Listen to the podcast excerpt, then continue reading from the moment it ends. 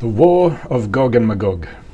It is a war that was prophesied some 2,500 years ago in the Book of Prophets by Ezekiel, that it would be the war to end all wars, the war at the end of the world. And as we learn in the wisdom of Kabbalah, we see these things that were written in the Bible, in the Torah, in general, all Kabbalistic writings through a certain language. This language specifically that it was written in, we learn, is the language of roots and branches. And the principle of the roots and branches is that nothing that this book describes is in this corporeal reality, meaning the people are not actual corporeal people, the events are not actual corporeal events, the uh, the objects and the, and the places, they're not corporeal objects and places, things that we can perceive with our five senses of sight, smell, touch, hearing, and taste. Rather, they are all inner forces that are taking place in the spiritual reality, in the spiritual worlds, which we learn to research and, and enter into. And a person undertaking these processes in these texts, and specifically this one, the War of Gog and Magog, is one who is undergoing this specific, in this case, a war, but an inner war, an inner war between special forces uh, in the spiritual worlds, which we're going to learn about in this session. Moreover, since it does describe the root level of reality, the, the place where the forces extend to our world before they reach the materialization as we see them and know them in our corporeal lives, so these forces that we work with they do become expressed at a branch level, at a consequential level in this world, uh, in certain ways. And we'll also talk about that, meaning how are the wars that we see with our eyes connected to these spiritual wars that we read about in such texts as the War of Gog and Magog. We're going to get into that today. And also, how do we fight such an inner war as Gog and Magog? Meaning, it, it, if it's an inner war that we can take, that can take place at every single moment and which describes a war taking place of a person who's attaining spirituality. So, what does it mean to fight that war? And moreover, what does it mean to win that war or to lose that war? I'm going to look into that today as well. And finally, what are the consequences of fighting or not fighting this war at a certain level of a person's development? If we engage in it, if we don't engage in it, how, can, how does that play out in our reality? How does that play, play out in our corporeal lives as we know them, in our spiritual life? All these things we're going to get in today. We're going to get into looking at this spiritual process, the war of Gog and Magog, and seeing how it connects also to our reality, and especially today when we're seeing certain wars take place all throughout. Uh, you could say all throughout our consciousness, but really f- playing out physically right now in a, in a certain part of the world. We're going to see how all that comes together. This is Kabbalah Explained Simply. I'm Marcus, and we'll get into it right after this.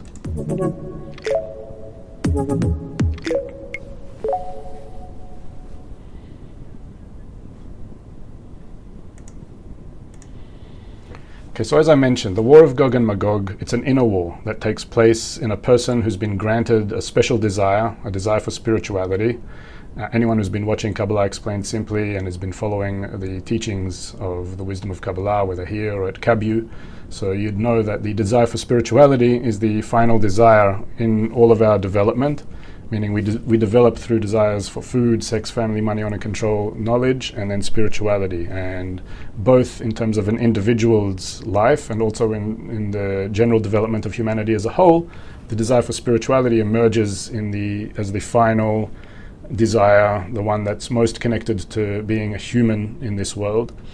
And with that desire, the more we penetrate it and, and get into it, the more we find that uh, we need a certain method that connects us to a higher level of reality than our corporeal reality in order to get its fulfillment. So the desire for spirituality is one which is characterized by questions such as what is the meaning of life? Who am I?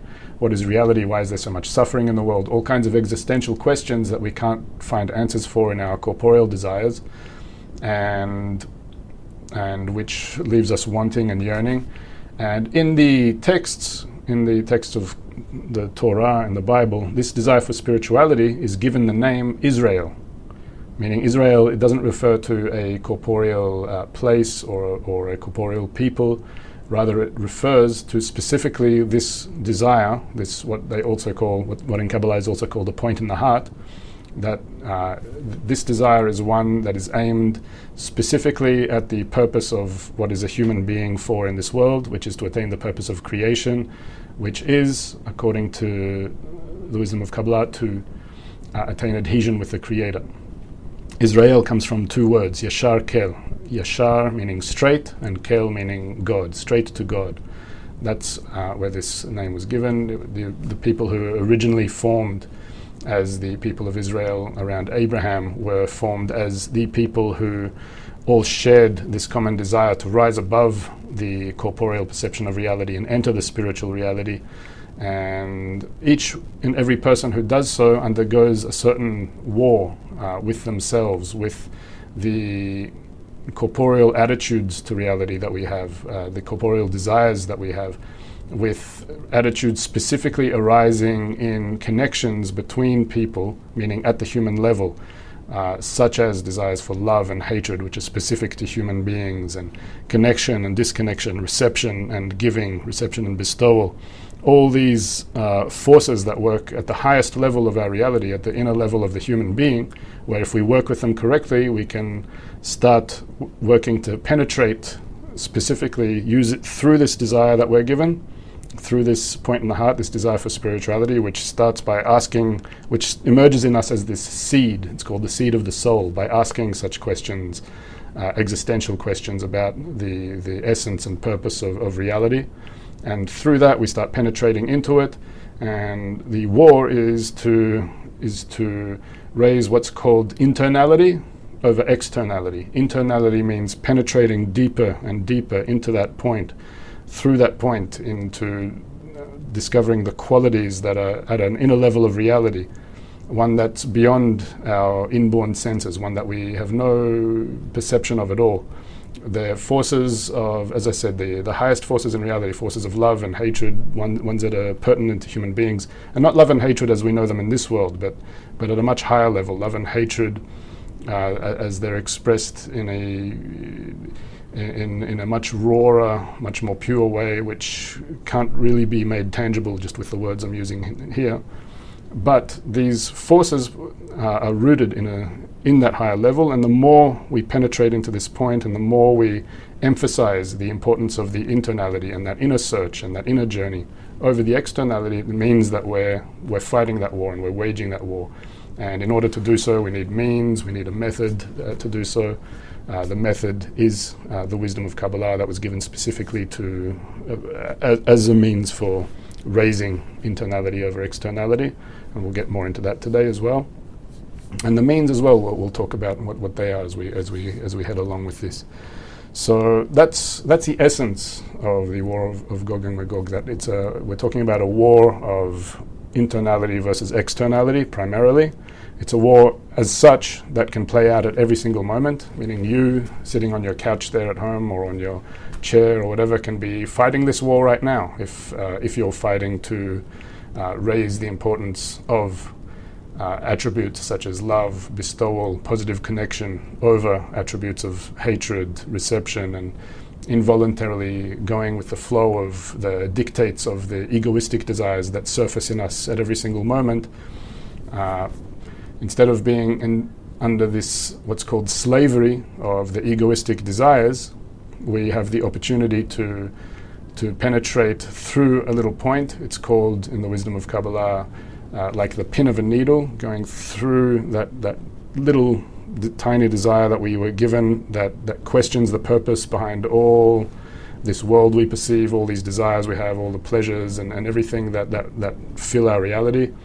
That this little point that stems from that spiritual world, which connects us to the force of love and bestowal, which precedes and, and, and, is beyond the reality as we currently know it. Through that point, by focusing on it, by emphasizing it, by using a method and the means to really hone in on it and grow it, we can penetrate through it and enter that other world, the more internal world, what's called the spiritual world in the wisdom of Kabbalah, and there we start learning how to work with the forces that manage our reality, that that before they materialize into our reality. So I said that's really the, the essence of this war. It's, it's something that we can be engaging in at every moment. Now we're going to get into some uh, excerpts from the texts of Ezekiel, and we're going to use these to look a little bit more into it to get, get some other aspects of, of what's going on here. So let's just move in here. Okay, so this is from the book of prophets, Ezekiel 38, 14, and 16. Therefore, prophesy, O Son of Man, and say to Gog, so said the Lord Gog, uh, so said the Lord God, sorry, surely on that day, when my people dwelled securely, you will know, and you will come from your place, from the utmost north, you and many peoples with you, all of them riding horses, a great assembly and a mighty army. And you will ascend upon my people, Israel, like a cloud to cover the earth. At the end of days it will be, and I shall bring you upon my land in order that the nations recognize me when I am sanctified through you before their eyes, O Gog. So there's there's lots of things we can extract from these. We won't start going in and, and analyzing it with a fine tooth comb, everything that's going on here but there's there's some things that, uh, that that can stand out and which that we can emphasize by reading some texts. Usually, in the wisdom of Kabbalah, we don't take texts such as these and and study them directly as a as a, as a direct source. Usually, we use uh, the filters, you could say, of Kabbalists more current to our era, such as Kabbalist Yehuda Ashlag, who's the most renowned renowned Kabbalist of the 20th century, who took all kinds of texts, uh, such as these and more recent ones, texts by the Ari, and made them more relevant to our era. Meaning that uh, such texts that we just read now, just a little bit about the language of roots and branches before we move on. So, such texts are written in a language which was relevant uh, more specifically to the people uh, who lived at that time and people who could penetrate into the spirituality, in, into the spiritual worlds, uh, according to the level of desire that was in humanity's development at that time. Since then, you know, since 2,500 years ago, when, when such a text was written, there's been a lot of development in, the, in, in our desires. We've gone through certain thresholds in our desire. We, as you can see, if you look in the world today compared to what was there with all the science and technology, uh, one major aspect of the desire today that was not around at that time is a huge desire for proof, scientific, empiric proof of what we study. And that was a desire that simply wasn't existed back then. We can't even imagine what, what it means that a certain desire didn't exist at a time since when we have a desire, because it's so part of our reality right now that, that we that we can't even go back to imagine what it would be like to, to have an approach similar to the people who approached such texts at that time. But due to that, that's why more recent Kabbalists, such as Kabbalist Isaac Luria, first and foremost, uh, from the 16th century, he developed a new scientific language of Kabbalah through which we don't see the spiritual worlds through all these allegories and, and fables which can confuse us, but rather as a specific, precise system of parzufim, sfirot, and worlds, really using scientific terms, scientific Kabbalistic terms, uh, to point to exact spiritual, uh, what you could call places and, and, spiritual objects and, and spiritual phenomena and processes happening. Uh, and to study these texts in a way where either you're in spiritual attainment, where you can, where you've attained the new sense that, that can perceive uh, all these phenomena and work with them in a practical way, or you're not in spiritual attainment yet, but you use such texts to draw the spiritual forces through those texts, what's called uh, drawing the reforming light through the study, where the main purpose of studying the wisdom of Kabbalah, specifically Kabbalistic texts, and more specifically texts such as those of the Ari and later Kabbalist Yehuda Ashlag or Baal HaSulam, who is the only Kabbalist of the 20th century, by the way, who, who wrote commentaries to works by the Ari and also to the Book of Zohar. So, by approaching these texts in, in a certain way, where we aim to not get wiser, not to get knowledge, not to uh, simply blindly exercise uh, some faith within us, but rather to draw the forces from the spiritual reality, meaning forces that are those of love, bestowal, and connections, for, forces that define the original force that created everything. So, by aiming to draw such forces through the texts that we study and during the study, so those forces come and they work specifically on that point in the heart that we mentioned the desire for spirituality, that desire called Israel, growing it, nurturing it, the more we engage in them.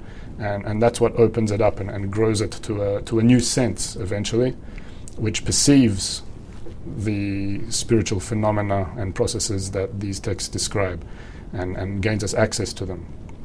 So, such a text as this, we can take things here and there from it. Usually, uh, Kabbalists such as Rabash and Baal HaSulam, they, they take maybe a sentence here and there and use it to explain certain phenomena, such as, if we just take this text now,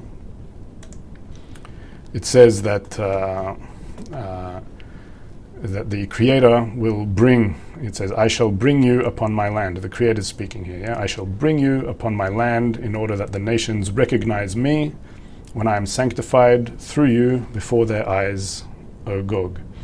So, you know, such a text might make us think that the Creator uh, is a big egoist that just wants everyone to, to look at him and to worship him, and you know, here take, have a whole bunch of wars if you're not going to worship me until you finally, you know, switch and and accept my rule, like uh, similar to to some dictator or something like that. That's how it might appear on, on face value, such such a sentence as that. Uh, but really, we're talking about this creator, this upper force of love, bestowal, connection, this force that created and sustains our reality, that it is awakening conflict between two opposing forces in our reality. Uh, specifically, those forces are forces of bestowal and reception. But it awakens uh, conflict between these two forces Ultimately, in order for us to reach a sincere desire for attaining the purpose of our lives, for attaining absolute connection with that original force in an unfettered way, in a way which isn't through all kinds of filters of, of money, etc., etc. What am I trying to say? It's that ultimately, what do we all want here? What were we, what were we all created for? Even if we just look at our desires at every single moment, they're each and every desire that pops up into us, that, that surfaces in us, it's a desire for pleasure, for enjoyment, for fulfillment, for happiness. We're always moving toward some kind of form of pleasure and moving away from pain. And that is given to us because in a way where each and every corporeal pleasure that we that we grab hold of dissipates the moment we start grabbing hold of it. So, all these pleasures in our world that we can picture, which are in the framework of food, sex, family, money, honor, control, knowledge, we're always moving toward one of them at different times, and those pleasures always fade the moment we grasp them. And that is specifically given to us in order to show us that we can never be totally fulfilled by simply moving after the corporeal pleasures. And it's all in order to develop in us a desire a, a, much bigger desire, which defines the desire for spirituality, which simply can't be fulfilled by corporeality, and it starts asking those existential questions that we mentioned: what is the meaning of life, etc. And through these desires awakening us more and more, and through all the you could say pains that awaken in our corporeal lives, from all those desires being unfulfilled in one way or another, so that urges us to, to seek spirituality more and more. And in our era specifically, uh, humanity en masse has started awakening to that point in the heart more and more. You know, we have lots of people awakening to it more directly. A lot of people still, you know, in all kinds of searches, indirectly feeling it. But ultimately, all humanity will, will develop in their desires because at the root of our entire existence in this world is the desire to receive pleasure, and it's always growing. And it's always growing in order to bring us to want the greatest pleasure, the greatest enjoyment, the greatest fulfillment, the greatest happiness, however you want to put it, that exists in reality, which is the fulfillment of attaining the original pleasure that extends from uh, the the source, the, the, the, what's called the creator in the wisdom of Kabbalah. They also call it nature. The creator and nature are synonymous, as it's written in, in Gematria. Creator and nature both have the same numerical value of 86. In short, there is a there is an upper force of love bestowal, which from which all of our reality extends, which Kabbalists have attained a clear, uh, undistorted perception of that force in a very raw way and there's a method to attain it. And the pre- prerequisite to embark on that method to attain it is to feel that initial spark, that initial, what's called the point in the heart, that desire for spirituality, that desire which is called Israel in, in these books. And then that's what brings us to the search. And then we can use the method, the wisdom of Kabbalah, and the means that the wisdom of Kabbalah provides in order to, as scientists, start undergoing experiments, receiving feedback from those experiments, and start growing this desire in a conscious manner to literally attain the purpose of our lives, to, to attain connection with that original source from which we all came from. So that's what it says here that I shall bring you upon my land in order that the nations, nations, just like there's Israel and there's also the nations. The nations simply means the other desires. So we have Israel, which is the desire for spirituality, and we have the nations of the world. It's called the 70 nations of the world, which are considered our other desires. All those desires for food, sex, family, money, honor, control, knowledge, and various other variations of them. So that's called the nations, or the nations of the world. So it says that the nations recognize me, meaning that all desires will come under that governance of the Creator in an un uh, in an, un, as I said, distorted way, in a way which w- where we feel the pleasure uh, of that connection to the Creator in a, in a, direct manner. Upon my land, land as well, in the wisdom of Kabbalah, it's a word that connects with uh, desire. Land in Hebrew is eretz, and the word for Hebrew for desire is ratzon, eretz, ratzon. They have the same linguistic root because that's what it's talking about here. That every time you see the word land, it's talking about a specific desire upon my land, upon the land of the Creator, that desire for the Creator, that, that desire for spirituality that leads to attainment of the Creator, in order that the nations, all the desires recognize me when I am sanctified through you before their eyes, O Gog. So that's just a little thing showing that you know the creator is not here as some egoist wanting to you know, dictate over everyone and cause wars and mess just in order for everyone to to worship him or, or, something like that. Rather, it's talking about that at the end of the day, our development will lead us to a point where uh, love will cover what's called love will cover all crimes. Love will cover all the desires, all the conflicts, all the all the hatred and division that emerges in reality. It's all bound to ultimately come to a point where uh, love will cover it all like an umbrella, and we will always be able to connect to that higher force of, of love and bestowal uh, above all the uh, innate egoistic urges that we feel in our uh, in our nature, in, in human nature. We'll already move on to another one here a bit. And it will come to pass on that day when Gog comes against the land of Israel, declares the Lord God, that my blazing indignation will flame in my nostrils. And I will reveal myself in my greatness and in my holiness, and will be recognized in the eyes of many nations, and they will know that I am the Lord. So, you know, once again, that's that's pointing to the idea that same idea here that you know it's saying that the Creator is saying that I'll reveal myself in my greatness, in my holiness, and will be recognized in the eyes of many nations. You know, again, we're not talking about the Creator being you know some all-powering uh, like in, like how we picture human beings with their egos wanting to overpower and want, wanting others to, to look up to them or anything like that.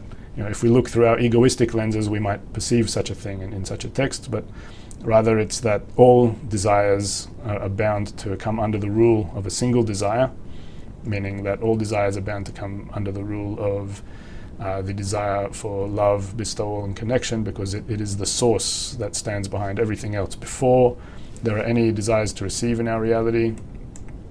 There is the uh, one single desire that created all that, which created it all out of a pure desire for, which had no self interest attached to it. Unlike every single one of our desires, which is built on self interest, where I'm always thinking, what will I get out of it? and you know how will I uh, get pleasure in a certain situation? How will I maximally benefit with the minimum effort, you know, for myself, or maybe you know, if I expand it a bit, I can expand to my family, maybe some friends or my nation. But it's always going to be me and against someone else. There's some perception there of separation between me and other people, me and nature, me and billions of other objects and, and you know, rocks, animals, plants all around me. And I'm in this mode of wanting to receive pleasure from, from these sources all the time.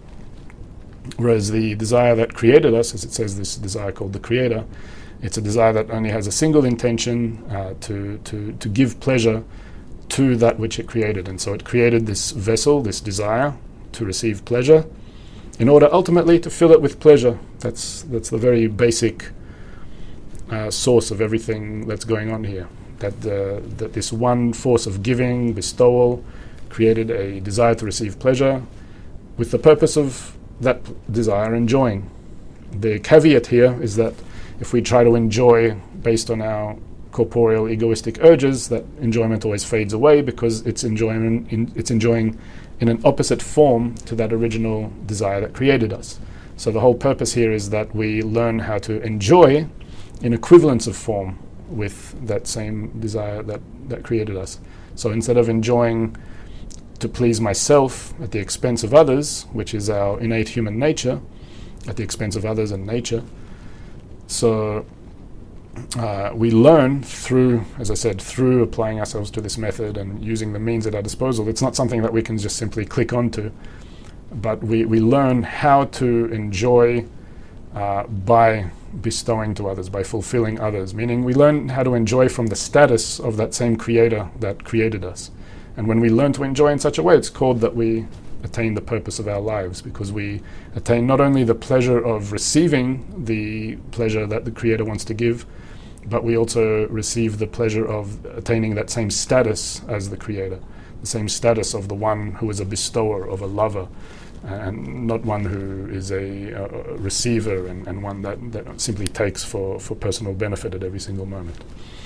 So that's uh, the essence of these uh, couple of excerpts that we just read here. That it's all ultimately to bring us to a state where that uh, where we attain that there is uh, what's called there is none else besides Him. That's another saying in the wisdom of Kabbalah that there's no other force in reality but this one single force of love, bestowal, and and we attain that above our egoistic desires which emerge in us at every single moment. We'll go on a little bit more.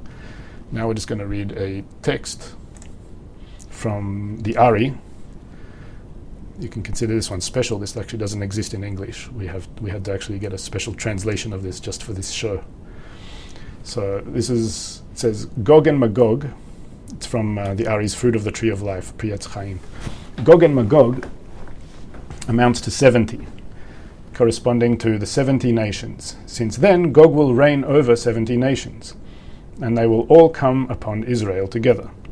When they, when Israel, are redeemed from them, there will be a great salvation because now that they have been redeemed from Madai and from Greece, they were exiled to Edom. Similarly, each day they are saved from the hands of one and fall into the hands of another. But on this day they are saved from everyone. This is why it is the great salvation. So, very simply, what, what can we take from this text from the Ari? It says Gog and Magog amounts to 70. So, these two.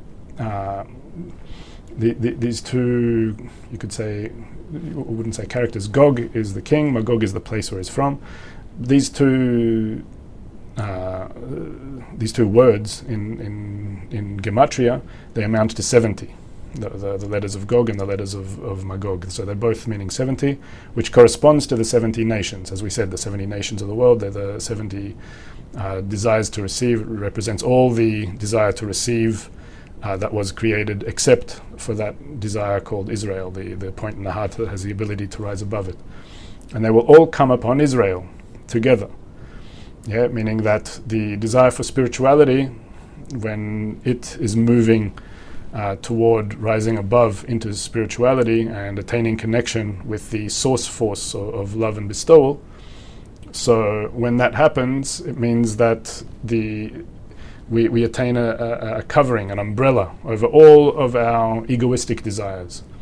And that's what it means that all of our desires, all the 70 nations, will come unto Israel. It simply means that all the desires to receive that we have will be inverted with to have an intention to bestow and to love, uh, to bestow contentment to the Creator. To there, will, there will be this force of connection between uh, all these desires that is specifically what that desire called Israel, the desire for spirituality, brings about when it succeeds in winning the war.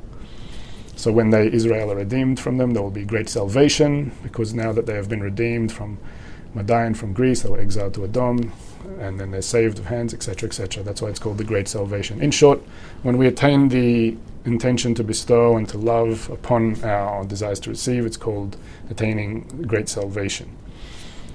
So let's move on a little bit more. And it's also said that the first war of Gog and Magog is between Esav and Ishmael, two characters there. We'll see a little text here from Rabash uh, that talks about it. Man himself is a small world, as it is written in the Zohar, that man consists of all 17 nations and contains the quality of Esav, the quality of Ishmael, as well as the quality of Israel. We'll learn what they are in a second.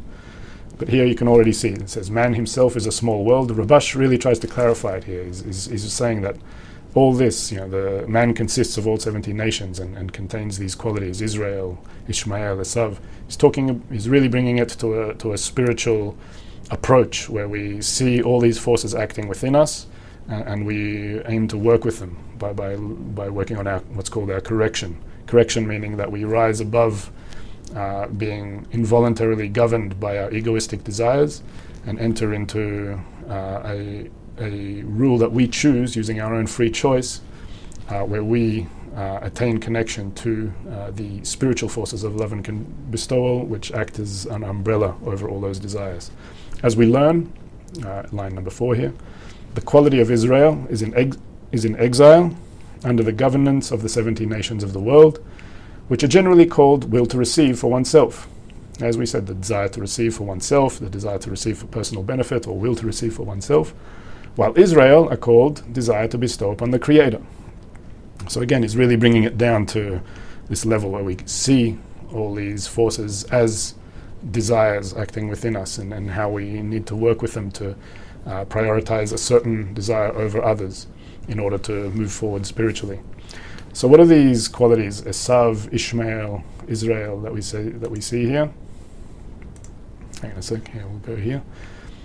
So as you can see here, there's the work of attaining spirituality is called a work of three lines: the left line, the right line, and the middle line.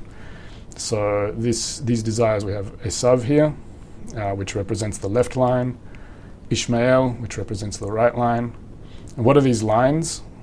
Uh, in in short uh, the left line and the right line, these are two forces that come from above. That's why there's down arrows here.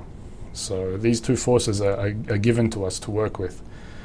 Uh, the left line is recognition of evil, it's called. It means that we recognize the evil in simply wishing to receive pleasure for personal benefit.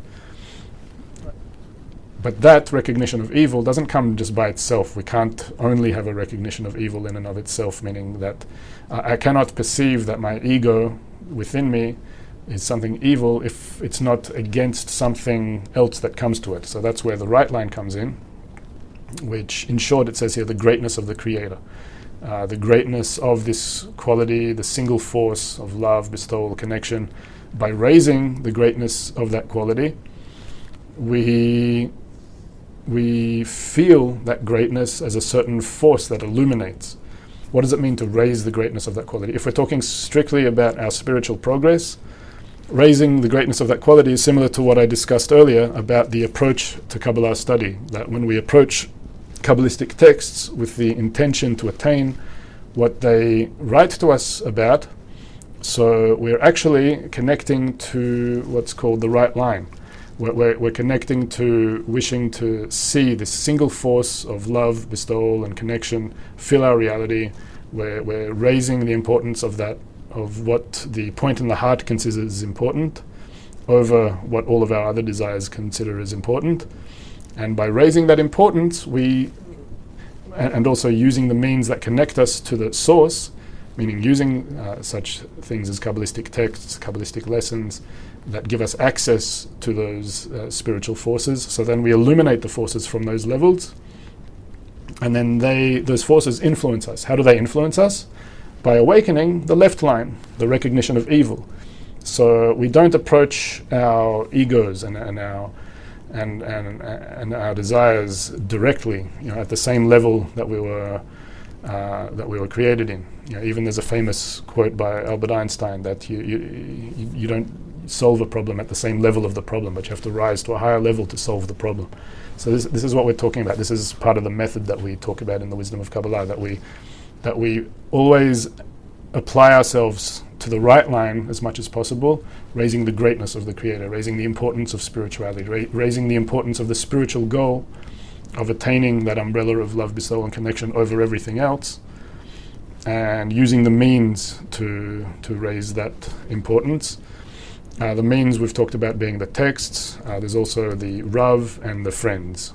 Th- these are considered the three means that we work with in awakening the right line as we said, the the texts the Kabbalistic texts that we that we talked about, and we mainly uh, refer to the texts of Kabbalist Yehuda Ashlag and Rabash uh, as those sources that we study. Also, you can say the, the books of the Ari and the book of Zohar, and, and, and really all the texts of the Kabbalists, but through the lens of Baal HaSulam, who really is the most renowned and greatest Kabbalist of our current generation, who, who took all the Kabbalistic writings and, and specifically made them accessible uh, to the level of desire that we're currently on in humanity. Uh, made, made them suit this ego that we all have, since we all have these overblown egos in our era, and we have such high demands for such you know, proof and scientific empirical evidence of what we're studying. So Baal HaSulam, uh, he, he adjusted the method, method of Kabbalah in order to be suitable for the ego of our era, the desires of our era.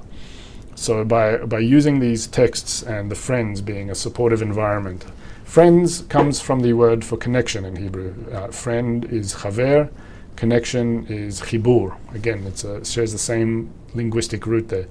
Because friends are those who ha- also have points in the heart, who also yearn for the spiritual goal, and people who we can work with to apply the spiritual principles in practice in a group setting. And if you advance in Kabu, the, the organiz- organization that's uh, running all this, so you'll advance to what, what's, what you'll find are called groups and what are called tens, people you can work with to, to, to apply these things that we're talking about in practice, to actually apply the method and to get the means that you need in order to attract those forces, those spiritual forces, and make spiritual progress. So that's what it means to work in the right line that we raise that greatness of the Creator fundamentally through working with these texts, with these friends, and also the guidance of a teacher. This is the third means, if we're talking about the three means that we need. The teacher is the Kabbalist, the Rav, who has access to the spiritual worlds, who has spiritual attainment, and we can. Uh, and Rav, he, he's the one that guides us on how to approach all the means, on how to approach the texts, how to approach the supportive environment, how to approach the friends, uh, in order to maximally draw uh, those forces of the greatness of the Creator from the right line. And when we when we draw those forces from the right line, as we said, we get the awakening of the left line. So we don't approach the ego directly. We don't try to suppress our desires. We don't do anything like this, even though people might have some kind of idea that the ego or our desires to receive are something bad and, and that we should uh, do something with them, which lots of people have this understanding in our world. Uh, it's not uh, what we come from here. Rather, we work on it, raising the greatness of the Creator, raising that right line.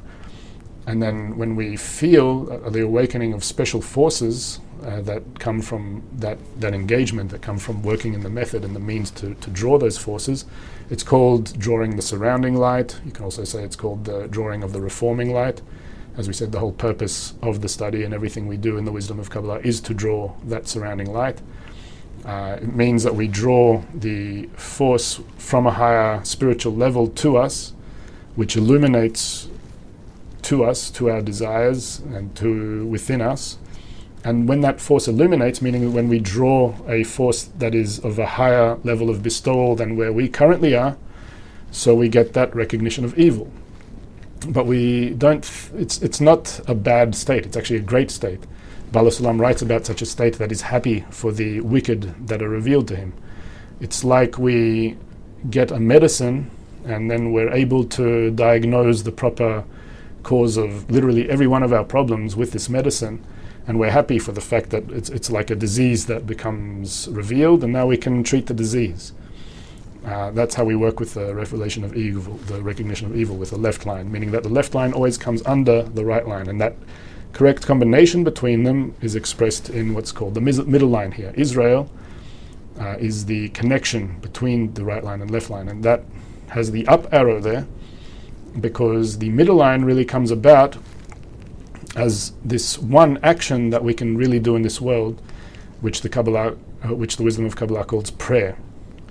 Prayer is the outcome of working in that right line to draw the spiritual forces to our lives, with that consequence of having that evil of our egoism revealed as a consequence of drawing those forces.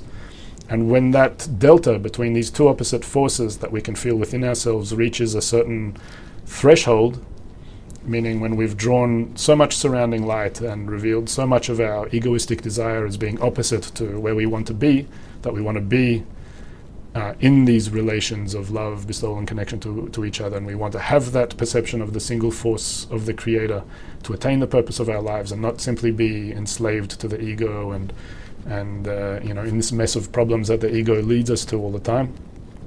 But we want to attain a spiritual level. So when we reach that, that's called that the middle line, Israel makes that connection, and that connection is made through the action called prayer. Prayer means a specific request uh, to cover uh, all, you could say, all ego, all evil, all the negative qualities that reveal in us with the Creator's quality, with love. As we see here, to, to raise internality of externality, but you can see that uh, a prayer that, that, comes from a certain pain or a need that leads to a request, everyone can relate to prayer in such a way. But these are already some pointers of things that can be added to prayer, and especially in these times as well. Like, for example, now that there's this uh, war happening uh, in, in the world, so lots of people as well, in general, just find themselves in prayer, you know, prayer for the benefit of the people, that there will be peace, etc., etc. So you can see, even, even in such a basic way, uh, there's a certain pain and a need, and it leads to a certain request the what makes a prayer spiritual is these three yellow pointers here that uh, prayer includes if, if we're aiming to acquire the force of the creator and the status of the creator so we need to look at all the peace and benefit of all humanity in the prayer that, that's always very important that the prayer is not just for my benefit my family's benefit my nation's benefit or the nation that i support not just for their benefit but I want peace to and benefit to, to reach all of humanity. That's a significant component. If we don't have that in place, then we cannot uh, consider our prayer to be a, a spiritual one.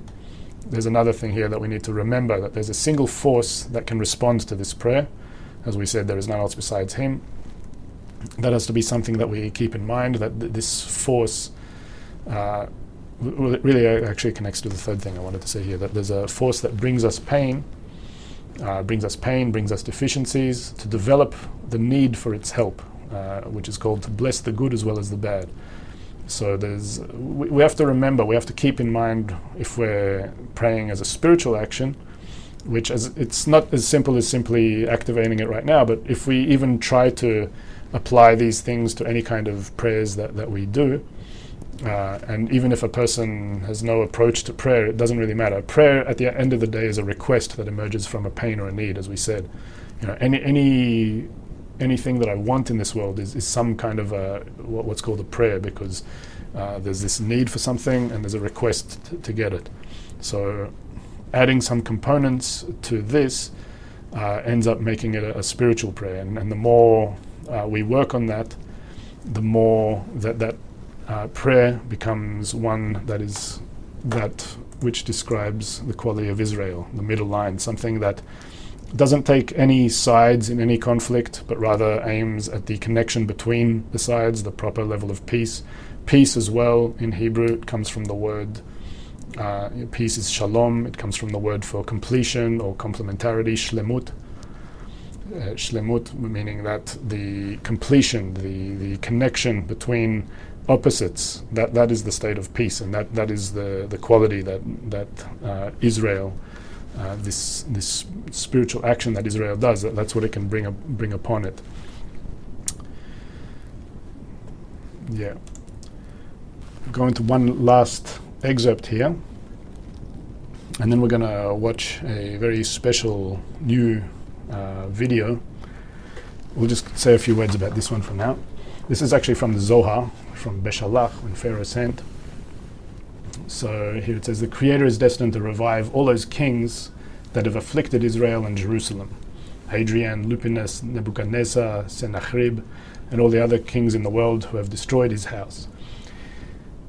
So this is uh, also talking about the war of Gog and Magog, and, and, that the Creator is reviving all kinds of kings that had uh, existed prior to that in that specific war. He will give them dominion as in the beginning, and the rest of the nations will gather with them, and they will wage war on Jerusalem. And the Creator will avenge them openly around Jerusalem, as it is written, and this shall be the plague with which the Lord will strike all the peoples who have gone to war against Jerusalem. It does not say who will go, but who have gone, in past tense, since it concerns Nebuchadnezzar, etc., who have already gone. Then it is written, And in your great excellence you overthrow those who rise against you. And this is written for the time when the Messiah comes. So, it's just another aspect we can take here with us into understanding this war of Gog and Magog as an internal war. That all these kings that had once had dominion. The Creator reawakens them at the end of days. And in, in, the, in this last war, what does it mean? It simply means that all these ideologies, everything that we had once held on to uh, as some kind of belief, some kind of faith in this world, so all that come, becomes reawakened at the time of Gog and Magog and all that, all that revival of, of everything that we had gone through. Uh, once again, that is all needed in order to reveal that full extent of what's called evil, meaning the, the ego, which is trying to make its way in the world, in order to ultimately bring it, uh, bring upon it this, this covering of love.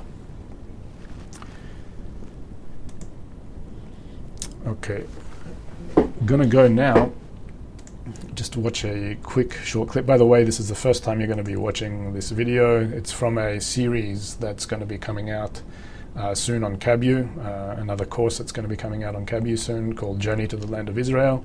And this specific segment is one specifically made for the War of Gog and Magog. Uh, also called the War of Armageddon, because uh, as it was taken in Christian tradition, uh, Armageddon comes from Har Megiddo, uh, Mount Megiddo, uh, where where it says that that's where the war would take place. So let's just go into watching this, and I hope you enjoy it. Uh, it's six minutes long, and we'll say a few words when we come back. And also, just remember that after this session, I know you've been asking all kinds of questions. That we've had a kind of full content here, so we haven't gotten around to it. But we will have a full hour uh, to do Q and A right after this on Zoom uh, in Kabu. So if you if you want to get your questions answered, just come to the Zoom afterwards that we're having in Kabu. Sign up at kabuconnect.com if you haven't already, and just follow the, the live link there. And I'll see you right after this as well. But right now, let's go into this.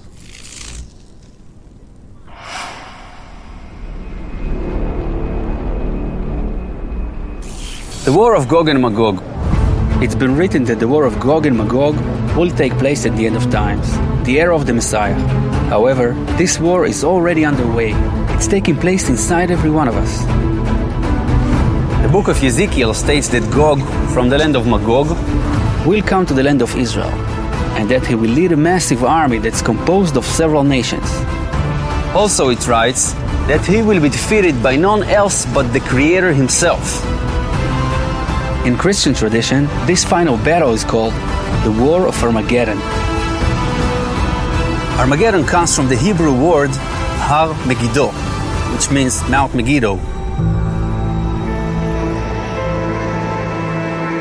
Mount Megiddo is the real geographic location near Jezreel Valley. Take a look at it. Here, the arena of several historical battles that have taken place over the last 3,000 years. There have been so many different armies here with their troops.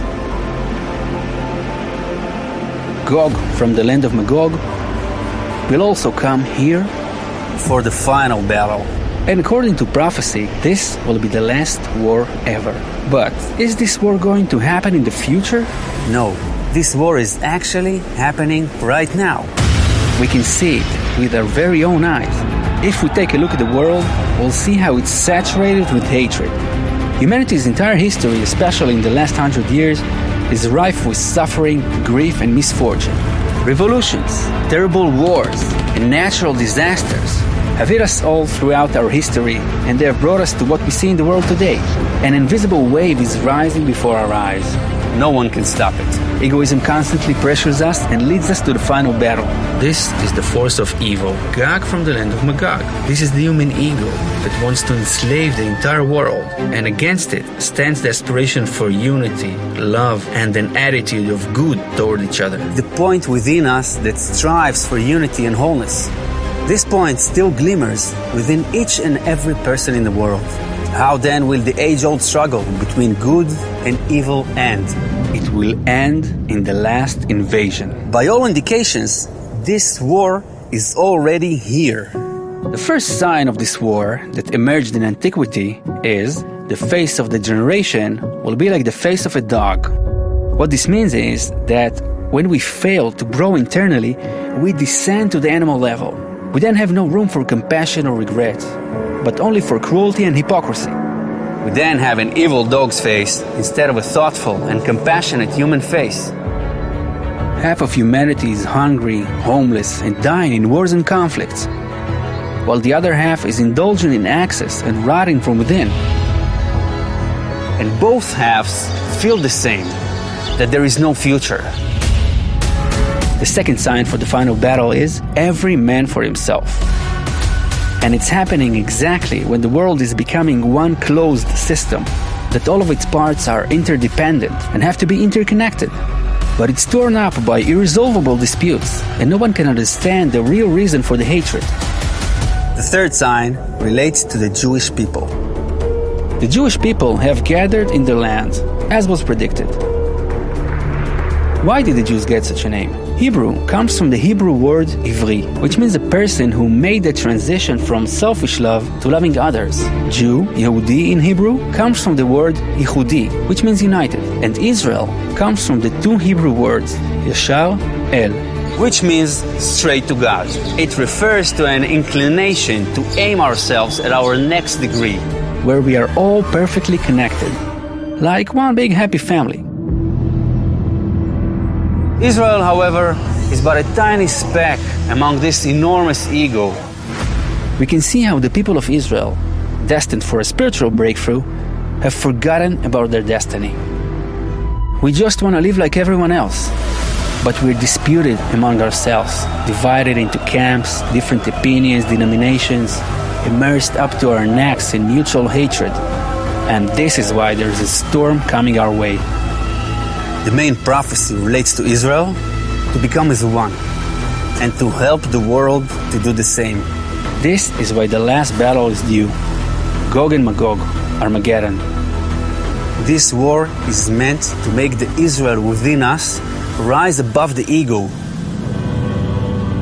This is what the final battle will be. It's up to us. We shouldn't wait. We should be the first to wage war against egoism. The prophecy writes about this that the Creator will strike all the nations that fought against Jerusalem, meaning that the highest altruistic force of nature will triumph in us and reign over the whole world in Jerusalem. This doesn't mean the stony city of Jerusalem that we know on the map, but another Jerusalem, the Jerusalem of the heart. Jerusalem, Yerushalayim in Hebrew, comes from the Hebrew word complete or perfect, shalem. It refers to the common heart of the nations that unite and rise above the ego. It is there that we will discover the great quality of love and bestowal, which is what the Creator really is.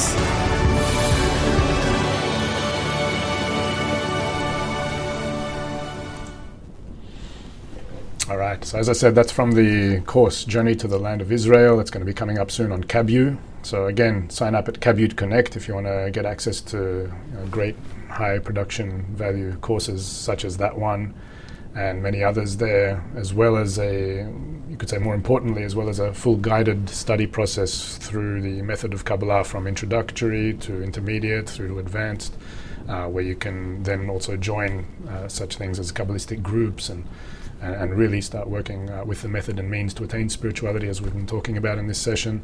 And also, will you have access to uh, such events as what we're about to embark on now, a live Q&A session, uh, which will go for a full hour, uh, where you can ask any questions you want, either about this. I've already seen some questions you've been asking. Just to quickly relate to a, a common theme I'm seeing, people are relating what's happening now to, uh, for example, the uh, war in Russia and Ukraine, and you know, whether you know not doing some certain, certain actions, or how is the how is such how is such wars, you know, terrible things in our world world connected to what we're studying now internally.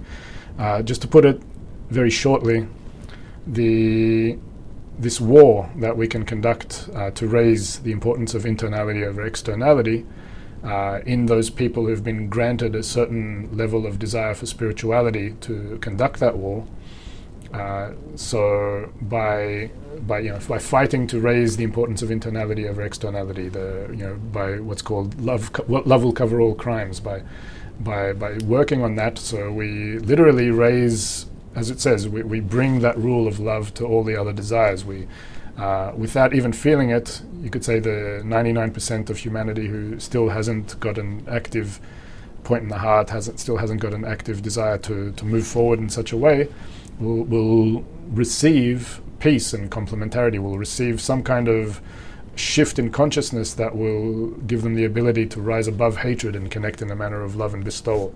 And so Kabbalists do say that if certain, it is all upon what's called the people of Israel, all upon those who have that desire for spirituality, uh, that they do indeed have a certain responsibility, meaning that if I am able you know, if I've been given such questions as asking about the meaning of life and you know what's the meaning of suffering, and I've been brought to a place, you know, the method and the means to attain it, and I start applying myself to that, and I get the knowledge and the wisdom to make steps forward, and if I am uh, not engaging in that, if I choose to uh, raise the importance of externality over internality, meaning my desires to receive pleasure for myself, and, and not engage in that inner war, that is actually much more of a cause for the outbursts of all kinds of hatred and divisions in society and in the world at large than uh, than other things that we see. Really, that is a very significant cause. That there's no there's, there's, there's been a miss of an effort to add in in the basis of human consciousness the ability to rise above hatred. So therefore, the ego simply grows without any uh, re- without any uh, regulator there's no regulator upon the e- ego to be able to uh, regulate it. However, together with that, with all these events that are taking place in humanity today, uh, we've only got a minute left, so I can't really get too deep into it. But with all these events, we can we can really apply uh, everything that we feel today, all these kinds of feelings that, that emerges within us through such events. For example, uh, you can take such a thing as the fear that we feel during a war and all these things that have their have their spiritual counterpart. So uh, we, we feel fear at this egoistic level on a corporeal ego in a corporeal egoistic way that it's fear for my own survival, survival of myself, my family, my nation, or the nation that I support, etc uh, a, we can use these things to, to invert them to a spiritual level. What, what's fear, for example, on a spiritual level? It's fear that I'm not giving enough, not bestowing enough, not using enough of the ability I have to apply love above all these negative things uh, and, and, and add that to the system. So when we use fear in, in this spiritual way, for instance, that already starts engaging us in that correct direction, and uh, by using the means and the methods to attain those forces from above and draw those uh, that surrounding light, and, and act in a way uh, toward toward others and toward nature and toward the creator as such. So we invite those forces, not just in myself personally, as if I'm egoistically trying to attain spirituality, rather it's a conduit for those forces to spread to the world. And that's what it means that Israel would be as a light to the nations. So, you know, there's a lot to expand on it. We're going to probably keep expanding on it right now in this next Q&A, so come along to that. Again, Kabu Connect, follow the link in the description. And it's been great being with you once again and look forward to seeing you a lot more times. This has been Kabbalah Explained Simply. I'm Marcus. See you later.